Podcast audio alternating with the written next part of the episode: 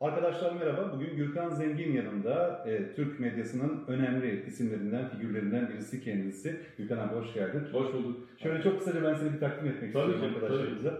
Şimdi ben e, yine öncesinde tanıyorum Gürkan abiyi ama e, gelmeden önce bir biyografisini internetten taradım. TRT'de e, sektöre girdi, medya sektörüne. Özel televizyonlarda Interstar'da haberciliğe devam etti. Ardından CNN Türk'ten zaten kendisini takip ediyordum ben. Editör programını hazırlayıp sundu ama onun öncesinde tabii yine 90'lı yılların sonlarında Çiğdem Anap'la birlikte Son Durak programı, efsane bir programı çok izleniyordu. Reytingleri çok yüksekti. Her akşam ben de izlerdim o programı. CNN Türk'te editör programı, genel yayın yönetmenliği, işte en sonda El Cezire Türk'te genel yayın yönetmenliği yaptı. Orada da kendisiyle tanışma ve e, çalışma fırsatı bulmuştum. Harika günlerdi. Biraz e, El Cezire Genel Yayın Yönetmeni olduğu için o dönemde bana en çok sorulan soru El Cezire ne zaman açılacak sorusuydu. Proje sonlandırıldıktan sonra da herkesin sorduğu soru ama bir türlü cevap bulamadığı soru El Cezire neden açılamadı, bu proje neden hayata geçirilemedi sorusu. Tabii ki El Cezire Genel Yayın Yönetmenine de herhalde ilk sorulacak soru bu olur. Gökhan abi neden açılamadı El Cezire? Sanki bunun kesin de net bir cevabı varmış ya da bende varmış gibi e, soruyorsun ama net bir biçimde bir açıklamayla bu sebeple açmıyoruz denilmiş değil, onu bir söyleyelim. E, açılmamış, açılamamış olmasının kararını bir kere Katar'daki El yönetimi verdi. Vazgeçtiler projeden. Hı. Televizyon kuracaklardı. Uzun bir hazırlık dönemi oldu. E, bina arayışıyla geçilen, geçirilen çok uzun zaman oldu. Şu oldu, bu oldu. Sonuçta bina da alındı. Kadronun üçte biri diyelim alınmıştı hazırlanmıştı. Ciddi bir eğitim süreci de yaşandı. Ayrıca eğitim süreci yaşandı.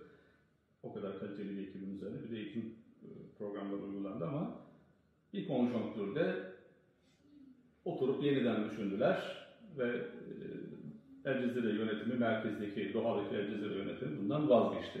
Bize de dönüp niye vazgeçtiklerini izah etmediler. Biz hani çalışanlar olarak bilmiyorduk ama belki siz perde arkasında neler olup bittiğini duymuşsunuz. Yani şimdi hani e, Türkiye'nin içine girdiği siyasi şartlar, e, jeopolitik mücadelenin geldiği yer, Katar'la Türkiye arasında çok yakın, çok stratejik bir işbirliği var. Aslında soruyu böyle soruyorlar. Ya bu kadar yakın ilişki varken Cezire niye kurulmadı? Belki de bu kadar yakın bir ilişki olduğu için kurulmamış. Zaten dedikodu da bu yönde. Yani ee, e, direkt açıkça konuşmak gerekirse ne de olsa YouTube kanalı sansürsüz konuşalım. Katar emirinin Erdoğan'la arasının bozulmaması e, ya da bozulması yönünde bir endişesi olduğu için bu projeden vazgeçildiği yönünde bir takım söylentiler, dedikodular var. Hani tahmin olarak e, tahminde bulunabilir. Hatta hani derler ya educated estimation, eğitimli tahminin budur. Büyük bir ihtimalle öyle oldu evet. Yani Türkiye'deki siyasi şartlara baktılar çok profesyonel bir kuruluştu. Ee, editoryal ilkeler konusunda tavizsiz bir kuruluştu. Ee, ve dünya profesyonelleri tarafından, bir board tarafından yönetilen, hassasiyetleri olan, editoryal hassasiyetleri yüksek olan, orada çalışan bütün arkadaşlarımız da bu eğitim süreçlerinde bunu gördüler, bir yapıydı. Ve e, Türkiye sahasına girdiğinde de bu editoryal ilkeleri koruma hassasiyetleri vardı, onu görüyorduk.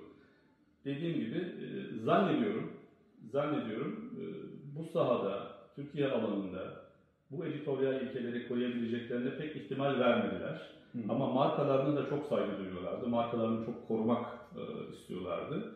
Zira Katar dediğiniz devlet biraz da El Cezire markası üzerinden dünya sahnesine çıkmış bir ülkedir. E, Arap dünyasında yarattığı nüfus, o nüfusu da böyle ideolojik bir dil tutturduğu için değil, saygın bir dil tutturduğu için Arap başkentlerinde El Cezire'nin bazı programları yayınlandığında sokaklar boşalıyor senelerce. Bazı programlar için hala bu geçerlidir. O prestiji, o itibarı, o saygınlığı kaybetmek istemediler. Türkiye'de göz önünde olan bir ülke. Ee, biz girmeyelim dediler. Burada benim anladığım buydu. Bu dediğim gibi resmi bir görüş değil, resmi bir açıklama değil. Bize de açıkça bir şey söylemediler ama hani gözlerine baktığımızda anladığımız buydu. Şimdi yine bu konuyu kapatmak istiyorum ama son bir soruyla kapatmak istiyorum. Medyada dedikodu çok malum Türk medyasında. Bir başka e, söylenti de e, bu projenin açılmasında öncülük eden isim o zamanlar El Cezire e, Global'in başında Vadda Anfar vardı. E, Davutoğlu da e, onun yakın arkadaşıydı. Bu Cezire Türk projesini kendisine o sundu, ikna etti. E, Davutoğlu isminin ön plana çıkmasından endişe edildiği için bu projeden vazgeçirilmiş olabilir mi? Ben hiç ilgisi olduğunu düşünmüyorum. Hiç ilgisi olduğunu düşünmüyorum. Türkiye, bakın dünya ana karasında etki alanı itibariyle çok kritik bir alanda. Dünyanın bütün medyaları Türkiye'de yayın yapmak ister. İstanbul ya da Ankara merkezli olarak. Niye biliyor musunuz? Türkçe bir lingua franca'dır. Yani bir bölge dilidir. Türk, Türkiye'de 81 milyon insan Türkçe konuşur. Ama Türkçenin Türkiye'nin sınırlarının ötesinde bir gücü ve yaygınlığı vardır. İran coğrafyasında, Azerbaycan coğrafyasında, Orta Asya coğrafyasında, Balkanlarda, Batı Trakya'da, Kıbrıs'ta çok yaygın bir alanda Türkçe konuşulur ve Türkiye'nin bir nüfuz alanı var.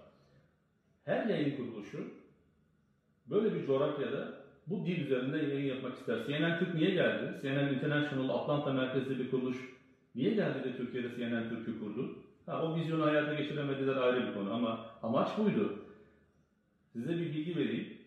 Türkçenin İstanbul nüfusunu işte 16-17 milyon neyse İstanbul'dan sonra Türkçenin en yaygın konuşulduğu ikinci şehir neresidir?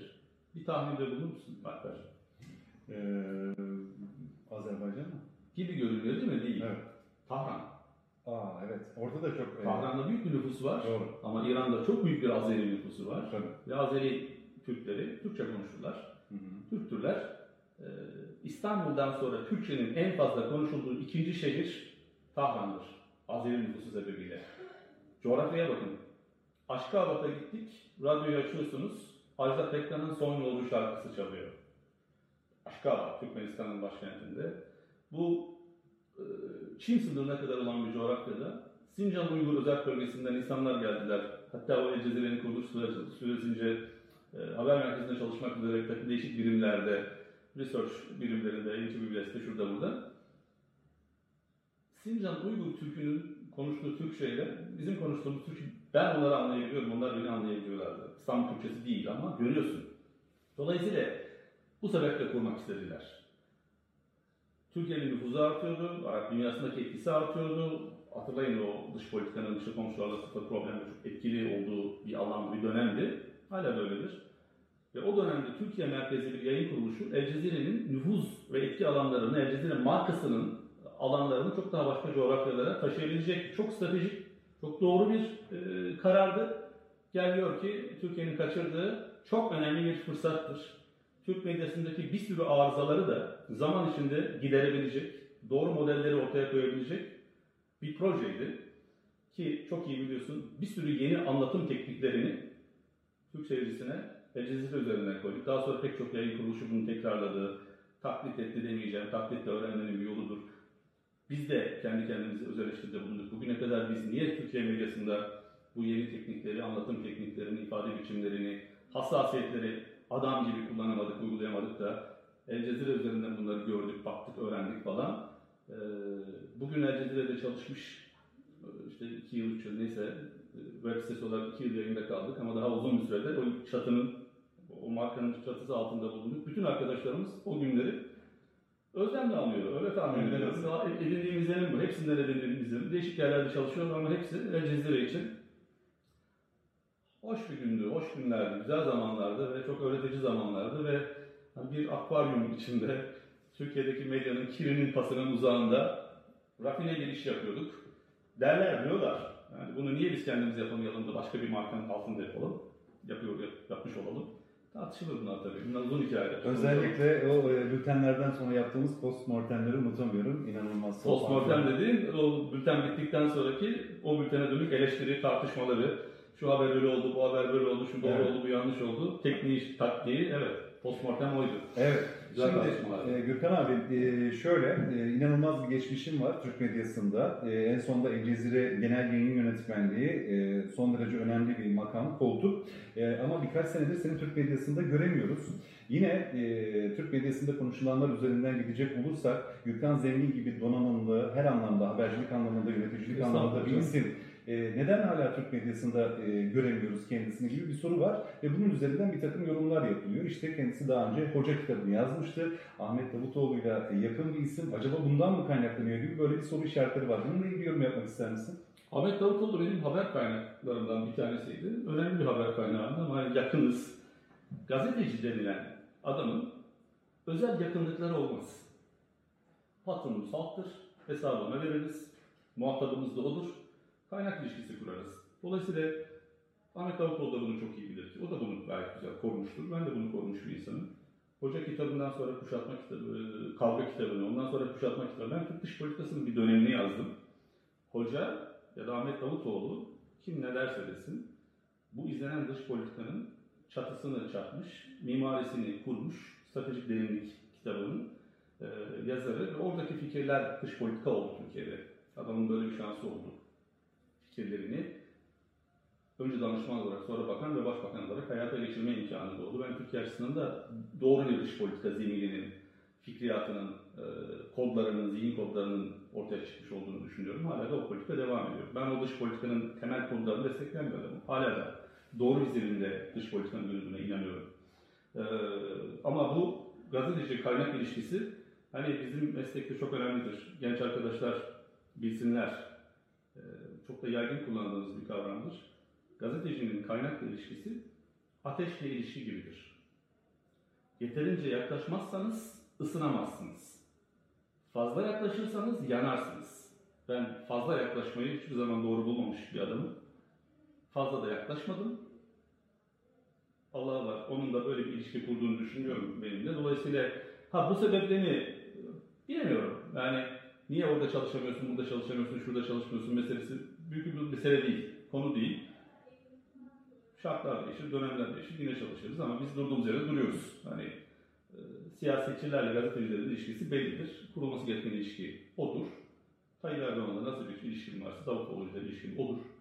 Veya Kemal Kılıçdaroğlu veya başkasıyla. Eleştirel gözle bakmak, o da sorarsan konuşuruz yani medyanın bugünkü hallerini ama eleştirel gözle bakmak ama muhalefet etmek değil ama hani bugünlerde söylüyorum yandaşlık yapmak değil eleştirel bir gözle objektif veriler ışığında kamuoyunun aydınlatılması. Gazetecilik kamu denetçiliğidir. Kamuyu denetlemekle görevlidir. Vicdani sorumluluğu da budur. Hukuki sorumluluğu da budur. Mesleki sorumluluğu da budur.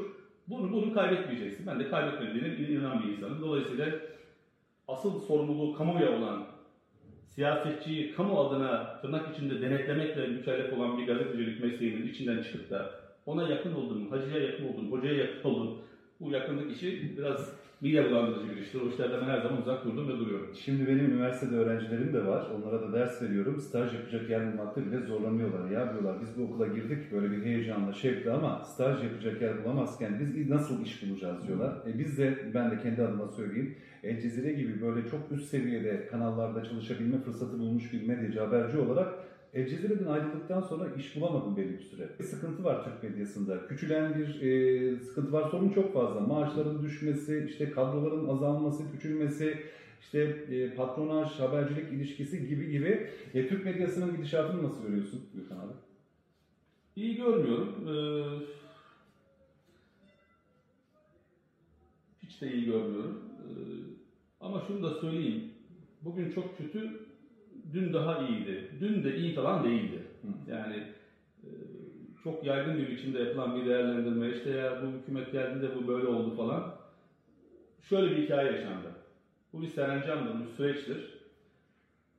28 Şubat süreci, ondan önceki süreçler, oralarda da gayet tarafgir, objektif e, ilkelerle alakası olmayan, kamudan ziyade bir takım çıkar ilişkileri içinde bulunduğu için oralara, o patronlara, patronajlara, siyasi hareketlere meyilli, itibarı yerlerde sürünen, darbe destekçiliği de yapan yeri geldiğinde ve çoğu zaman bir medya. Seçilmiş iktidarlara karşı oligarşik yapının sözcülüğünü yapan bir medya. Bunlar açık. AK Parti'nin iktidara gelişinden sonra da bu çizgi onun karşısına muhalefet, e, ona muhalefet etmek üzere onun karşısına alan bir çizgi olarak devam etti. İyi peki. Tayyip Bey'in ve AK Parti'nin iktidarı iyice güçlendiği, konsolide olduğu andan itibaren bu sefer dönük medya ikinci kez darbelendi. İkinci kez darbelendi ve bir evet yandaş bir medya kurma çabasına girildi ve kuruldu. Dönüldü öteki medyalar satın alındı ve e, ne diyelim bir olan arızamız ikiye katlandı. İkinci arıza da burada oluştu. Şimdi bir muhalif medyamız itibarsız ve yandaş medyamız itibarsız iki medyamız oldu ama nihayetinde bir sağlıklı bir zemine oturamadık yine. Daha da kötü olmuştur. Yani derece itibariyle baktığım daha da kötü olmuştur. Zira eski dönemde iyi kötü en azından işleyiş açısından bazı profesyonel dokunuşlar vardı. Haber yazarken, soru sorarken falan. En azından o vardı hani. Bu onları aklamaz da ama işin yapılış biçiminde bir profesyonellik görüyorduk. Şimdi iyice pesvari bir hale geldi. Daha da kötü oldu. Dolayısıyla umutsuz bir tablo var şu anda. Ama hani dibe vuran her şey belki yukarı çıkar diye de bir ümidimiz var. Şimdi Türk medyasından e, arkadaşlar biraz da Türk siyasetine e, geçelim. Gürkan abi e, dediğimiz gibi biraz önce de bahsettiğimiz gibi Türk siyasetini de öncesiyle şimdisiyle çok yakından takip eden e, bir isim. E, biraz önce de bahsettim. Hoca kitabını yazdığı için gerçi açıklama izah da getirdi. Ama ne de olsa e, bizden daha fazla Ahmet Davutoğlu'nu kitabını da yazdığı için öncesinde de belki şimdi de yakından takip eden bir gazeteci. Ahmet Davutoğlu yeni bir parti kurdu. Onun e, e, partisiyle ilgili nasıl bir öngörünüz var? Ya da önümüzdeki 2023 seçiminde AK Parti ile ilgili nasıl bir öngörünüz var? Şöyle bir genel değerlendirme almak isteriz. Ali Babacan'ı da ekleyelim bu arada da. Ee, evet, AK Parti içinden doğmuş yeni hareketler diye eklenebilir. Doğru söylüyorsun. Valla önce şunu söyleyeyim. Tayyip Erdoğan siyasi hayatta bulunduğu sürece o partinin içinden çıkan politik hareketlerin çok büyük bir geleceğinin olacağını inanmıyorum. Olmaz. Ee, Ama işte AK Parti yıpranıyor, yanlış işler yapıyor. Doğrudur. Bir yıpranma payı var. Ee, Hele yeni sistemde %1'in bile, %2'nin biri neyse çok önemli sonuçlar doğuracağı bir sistemdeyiz. Böyle bir sistemde işte Davutoğlu Babacan hareketi 3 puan bile alsa, toplamda 3 puan bile alsa çok ciddi sonuçlar doğurabilir. Doğrudur. Doğurur. Ee, asıl belki tartışması gereken konu budur. Ama kalkıp da hani %30-35-40 alacak değiller. Dediğim gibi Tayyip Bey'in, Tayyip Bu partiler bir olmasa bile. Tabii tabii yani öyle bir durum var. Ee, Yani bu ikisinin toplamda alacağı oy %3, 5, 7, 9. Hadi belki önümüzdeki yıllarda 10-15 ama nihayetinde AK Parti'nin 2002-3 Kasım'ından bu yana elde ettiği 34, 47, 49'lardaki oy oranlarına erişebileceklerini zannetmiyorum. Ee, AK Parti içeride çok ciddi hatalar yapıyor. İç politikada çok ciddi hatalar yaptı. De vahim hatalar yaptı. AK Parti'nin iç siyasette yatacak yeri yok. Zaten bu politik hareketler bu, bu zeminden hareket ederek doğuyorlar. Bu rahatsızlıklar buralardan doğuyor. Bu liyakattir, hukuk devletinin çiğnenmesidir. İşte bir sürü bir sürü ekonomidir, sorunlar var. Ve bunlara e, çözümünü üretemiyor AK Partiler. Çözüm üretme kapasitesini artık kaybettiğini düşünüyorum. Bunları çözebileceğini de artık pek ihtimal vermiyorum. Ama dış politika hala bence AK Parti'nin meşruiyet zeminidir. Meşruiyetini elde ettiği, desteğini aldığı bir alandır. Kimilerinin e, görüşünün tersine. Bir de Tayyip Bey'in kendi kişisel karizması hala devrede. Onun Türkiye'nin büyük muhafazakar, muhafazakar kitlelerinin gözünde bir itibarı var, bir saygınlığı var. Onlara bir vefa borcu, vefa borcu var insanların. Öyle algılıyorlar Tayyip Bey. Ee, onun böyle yıpranmasından o insanların da rahatsız olduğunu biliyorum, görüyorum. Biz işaretlerini bir sürü yerde alıyoruz. Ama e, nasıl bir siyasi mühendislikle tırnak içinde bu Davutoğlu ve Babacan hareketinin AK Parti'den götüreceği oyları toparlayacak? Ee, %50 sistemi, 50 artı bir sistemi devam edecekse nasıl olacak da iktidarda kalacak? MHP desteğinin yetmeyeceği bütün araştırmalarda ve gidişatta görülüyor. Göreceğiz ama e, bu partiler tek başına, Davutoğlu'nun ve Babacan'ın partilerinin tek başına veya birlikte e, büyük bir destek alacağını düşünmüyorum ama AK Parti iktidardan alaşağı edecek bir e, kompozisyonu destek verebilecekleri görülüyor ve sonuç bu anlamda sonuç alacakları, alabilecekleri de görülüyor açıkçası. Peki, e, görelim. görelim. Aynen, e, merakla bekliyoruz. Tabii e, kavga kitabını da yazdığı için e, Suriye üzerinden de bir iki sorum olacak. Hatta bir soru bir soru da Libya olsun. E, yavaş yavaş sonlandıralım sohbetimizi. Şimdi Suriye'de e, Rusya ile e, Türkiye yakın bir ilişki içerisinde olmasına rağmen son dönemde bakıyoruz hala ateşkese rağmen İdlib e, özelinde konuşacak olursak bombardımanlar hem Esed rejimi hem Rus uçakları tarafından devam ediyor. Siviller katlediliyor. Biz işte Cezire döneminde çok fazla Suriye haberi yaptık. Ben de göndermiştim beni e, sınıra. Orada çok şahit oldum sınırda yaşananlara, Suriyelilerin yaşadıklarına. E, maalesef o siviller katledilmeye devam ediyor. 350 bine yakın son dönemde yeni bir göç dalgası var. Ne yapmaya çalışıyor Rusya, Esed rejimi ne olur önümüzdeki dönemde bu Suriye Savaşı o zaman da konuşuyorduk ama e, bitirilemeyecek mi bir türlü? Bilemeyiz. Bak şöyle söyleyeyim. E, Orta Doğu hakikaten muazzam bir e, karmaşa içinde. Bir kez daha muazzam bir karmaşa içinde. E, ve bizim sınırımız burnumuzun dibi. Oradan taş atıldığı zaman buraya düşüyor. Biliyorsun Akçakale'nin içinden bir demir yolu geçer. Evet evet. Demir yoludur yani. Bir adım sonrası aynı köyün öteki mahallesi bir adım bu tarafı bu köyün başka mahallesi. İnsanlar birbirleriyle akrabadır. Türkler, Türkmenler de akrabadır, Kürtler de akrabadır ve coğrafya geçişkenliği Sykes-Picon'un çizdiği sınırlar bunlar. Hani insani beşeri devamlılık olan coğrafyalar bunlar. Bunları yaşıyoruz. Bu bigane kalacağımız coğrafyalar değil. İdlib'de ne olur? Orta Doğu'nun hangi coğrafyasında bakın bir deprem oluyor, bir jeopolitik deprem oluyor. Orta Doğu'nun hiçbir coğrafyasında neye evrileceğini tam göremiyoruz. Ne Libya'da görebiliyoruz, ne Irak'ta, ne Suriye'de, ne başka yerlerde. Irak üçe parçalandı, Suriye paramparça oluyor. Bunlar nereye evrilecek bilmiyoruz. Ama şunu söyleyeyim, yani altını çizdiğim şey bu resimlerle e, süreçler arasındaki farkı şimdi genç arkadaşların da, gazetecilik öğrencilerinin de iyi anlaması lazım. Resim başka bir şeydir, süreç başka bir şeydir. Resme bakarak tabloyu görmek mümkün değildir. Tek bir resme bakarak. Sürece bakarak büyük alanı anlayabilirsiniz. Bir ölçüde anlayabilirsiniz. Ben size birkaç tane tarih söyleyeyim. 2014 senesinin Haziran ayında IŞİD Musul'u ele geçirdi. Böyle aa işte Suriye parça Suriye ile Irak'ı birleştirdi. Hem Rakka'yı yani Suriye'nin Rakka şehrini hem Irak'ın Musul şehrini ele geçirmiş. Ki Musul Irak'ın ikinci büyük şehri. Bir örgüt. Cyprus-Picot parçalandı. Bambaşka bir dönem falan. 2020'nin Ocak ayındayız. Nerede IŞİD? Nerede Musul? Musul'u kim yönetiyor? Ne oldu? Bir başka tarih, 2012-2013 senelerinde PKK'nın Suriye'nin kuzey bölgelerindeki devamlılık arz edecek bir biçimde 500-600 kilometrelik bir alanı neredeyse kontrol edebilir hale gelmesi. Aa PKK devleti kuruluyor. İşte filan vahim bir tablo var. Türkiye'nin 3 ayrı harekatıyla 2020'nin Ocak ayında, 2012 dedim, 2013 dedim, 2020'nin Ocağında 3 yoldan bu parçalanmıştır. PKK devleti zor kurulur. Çünkü tablo. O gün öyleydi ama. Mısır, bir başka tarih vereyim. 2011'in Mart ayında başlayan eylemler 2012-2013'te Mısır'da halk hareketleri, Mısır devrimi, isyanlar ve Muhammed Mursi'nin 1000 yıllık Mısır, Mısır tarihinde, 2000 yıllık, 3000 yıllık, 5000 yıllık Mısır tarihinde ilk defa seçilmiş bir yönetim iktidara geldi Mısır'da. Arap Baharı'nın zafer noktası, zirve noktasıdır. Aa yeni bir Orta Doğu doğuyor. İşte Muhammed Mursi halk oyuyla geldi ve Mısır'ı ele geçirdi. Mısır'da evet, seçim serbest seçimde iktidar oluştu. Sonra, iki sene sonra bir karşı darbe ve Müslüm Mübarek'in yeni versiyonu Abdülfettah Sisi diye bir diktatör kanlı bir baskınla Mısır yeniden ele geçirdi. Yeni bir tablo. Şimdi 2012'de o Kuzey Suriye bir resimdi. 2014 Haziran'da o Musul bir resimdi. 2011-12'deki Mısır bir resimdi. Resimler, resimler, resimler. Sonuçta sonucu görüyoruz gibi konuştuğumuz an da bir resim. Ama Süreç süreci görmemiz gerekiyor. Süreç nereye gidiyor? Süreç nasıl akıyor? Ee, Bölgesel ve küresel aktörler Orta Doğu sahasında, çok geniş bir Orta Doğu sahasında bir rekabet içindeler, bir mücadele içindeler. Vekalet savaşları üzerine bir kavga ve bu kavga bir gün bu oluyor, bir gün bu oluyor, bir gün bir şehir alınıyor, bir gün başka şey. Olan insanlara oluyor, yüz binler katliamlar görüyorsun. Ama bu bir süreç, nereye bağlanacağını bilmiyoruz. Şu olur diyemiyorsun. Ama süreci izlemek lazım. Yapmamaları gereken arkadaşlarımız da herkesin de yapmaması gereken hatta bir resme bakıp oradan büyük yorumlara çıkıp pozisyon almalar.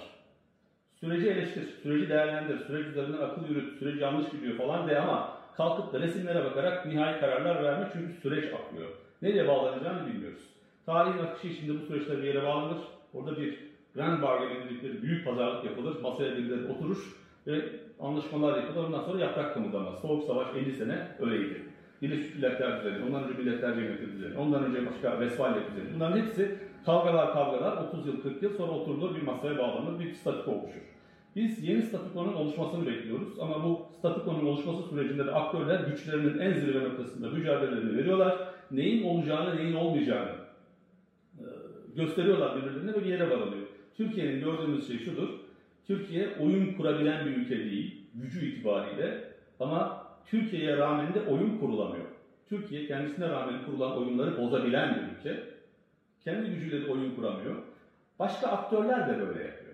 Onlar da oyun kurabiliyorlar değil yani. Dolayısıyla böyle bir sonuçta bir noktada oturacağız. Evet Alper kardeşim sen ne istiyorsun? Irak olarak, Suriye olarak, Amerika olarak, Rusya olarak, Türkiye olarak. İran sen ne diyorsun? Türkiye sen ne? Oturacağız ama bunun öncesinde güçlerimizi bir kimin kimi ne kadar dövebileceğini tırnak içinde bir görmemiz lazım. Test ediliyor ve o süreç yaşanıyor. Çok da kanlı oluyor, çok da vahim oluyor. Ama yaşanan süreç budur.